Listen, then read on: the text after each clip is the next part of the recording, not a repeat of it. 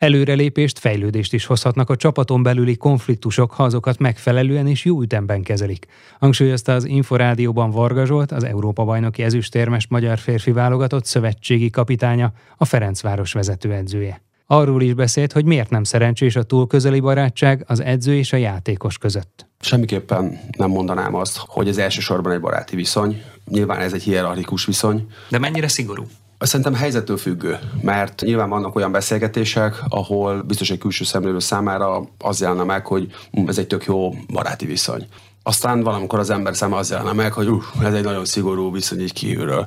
Én úgy gondolom, hogy mindenképpen kell egy bizonyos távolság, és ez mindenki számára egészséges is, hogyha megvan az a, az egy lépés távolság, mert, mert egy edző számára sokkal nehezebbé válik az a helyzet, hogyha olyan játékosok vannak a vízben, akikkel esetleg együtt játszott, vagy nagyon jó barát, mert a vízben sokszor egy-egy játékos nem mindig érzi a realitást, amit kívülről egy edző észrevesz mondjuk ilyen értelemben általában hogy az szokott lenne a rosszabbik, amikor negatív irányba tér el, tehát nem úgy koncentrál, esetleg elkezd lövöldözni, vagy nem tartja azokat a kereteket, ami ahhoz kell, vagy amit az előtte, amik az edző felállított, és ilyenkor nyilván egy pillanat alatt rendbe kell rakni ezt a dolgot és olyankor nem létezik ez a fajta dolog, mert a barátját az ember nem küldi el a fenébe, viszont ilyenkor el kell küldeni az embereket, valahova egy picit így gondolkodni. Akár és haza is lehet zavarni? Hát az egy szélsőséges eset, hogy az ember hazazavar valakit edzésről. De El... volt már egyébként példára? Előfordult már a karrieremben, igen, hogy egyszer hazaküldtem valakit, mert az annyira szélsőséges volt, és annyira nem lehetett abban a pillanatban dolgozni vele. Mindig hallottam régebben, mesélték így a, a szerb játékosaim, hogy náluk ez egy ilyen rendszeresebb dolog volt. Nálunk azért ez nem rendszeres. Az edzésen az egy nagyon szélsőséges szükséges eset, hogyha valaki haza lesz küldve, ott azért valami tényleg olyannak kell előfordulni, ami azért ezt nagyon megalapozza. Egy csapatban nyilván mindig vannak kisebb-nagyobb feszültségek, és egy szövetségi kapitánynak vagy egy vezetőedzőnek az lehet a célja, hogy ezek kisebbek legyenek, de ön hogyan kezeli, hogyha mondjuk akár két játékos között van probléma, akár egy stábtag és egy játékos között? Hát a feszültség az szerintem minden közösségnek az egyik összetevője. Tényleg csak azon múlik, hogy ez a feszültség, ami megjelenik, az szétrombolja a társaságot, vagy kezelve van, vagy akár egy ilyen feszültség által tudjuk építeni a közösséget. Mert egy probléma megjelenése az mindig magában hordozza a megoldást, illetve a tovább lépés, a továbbfejlődés lehetőségét. És most is volt feszültség a csapaton belül, és úgy gondolom, hogy ezt megoldva közösen együtt, tehát nyilván először a kettő, akik esetleg összefeszül, feszülnek, azokkal beszélek, meglátom, hogy egyetem mi a gyökere a, feszültségnek, hogy ebből hogyan lehet megoldást generálni, mi lehet a megoldás, hogy elég az, hogyha a kettő közötti kommunikációt csiszoljuk, vagy emeljük egy magasabb szintre, kibeszélve a problémákat, mert nyilván általában egy feszültségnek a megjelenése az mindig sok összetevős. Hát ugye minden embernek van egy ilyen feszültség benzintankja, ami megtelik, és akkor ott lehet, hogy elég az, hogyha teljesen másokból kifolyólag, de valaki rosszul szól az emberhez, és az így felrobban és ez a tank így tele van, akkor először azt meg kell várni, míg az így lecsapolódik, és egy sokkal kevesebb feszültség, mert ilyenkor sokszor az emberek, amikor elveszítik úgymond a, a fejüket, és olyanokat vágdosnak egymás felé, ez, ez mindenkire igaz, ott nem nagyon mennek be az információk. Tehát én szerintem egy feszültségkezelésnek, egy veszekedéskezelésnek mindig ezek a menetei, hogy először a feszültségcsökkentés, ez bármi legyen is az, akár utána egy úszás, vagy egy futás, most ezt bármire lehet mondani az életben,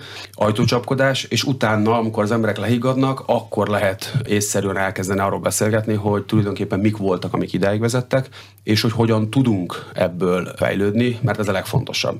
Nyilván előfordulhatnak olyanok is az életben, amikor valami vágás van, az a megoldás, tehát amikor valamit dönteni kell, de azért szerintem ezelőtt egy csomó lépés van. És ezt mi egyrésztről így ketten, hárman átbeszélve, csapattal átbeszélve, és szerintem sokat tudtunk belőle profitálni belső kommunikációs szinten, hogy hogyan tudunk jól egymással kommunikálni kommunikálni. Varga Zsoltot, a magyar férfi vízilabda válogatott szövetségi kapitányát, a Ferencváros vezetőedzőjét hallották.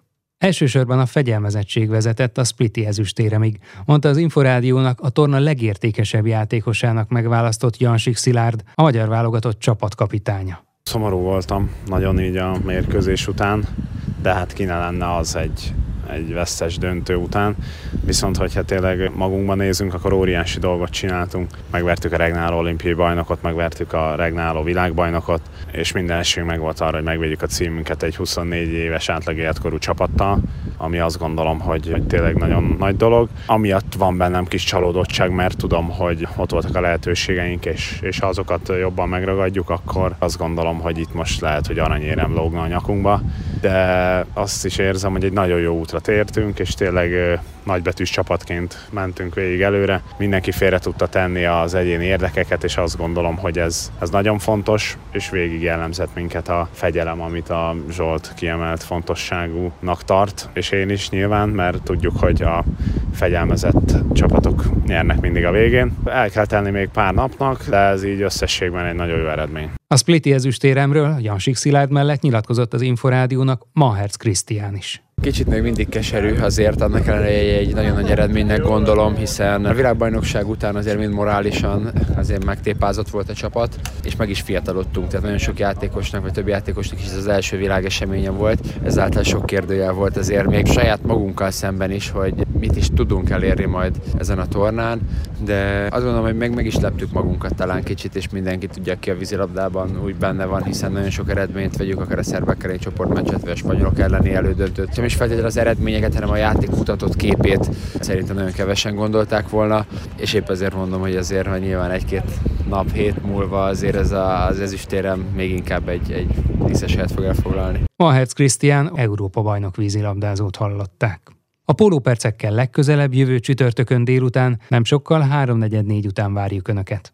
Korábbi adásainkat megtalálják az Inforádió honlapján, a www.infostart.hu oldalon.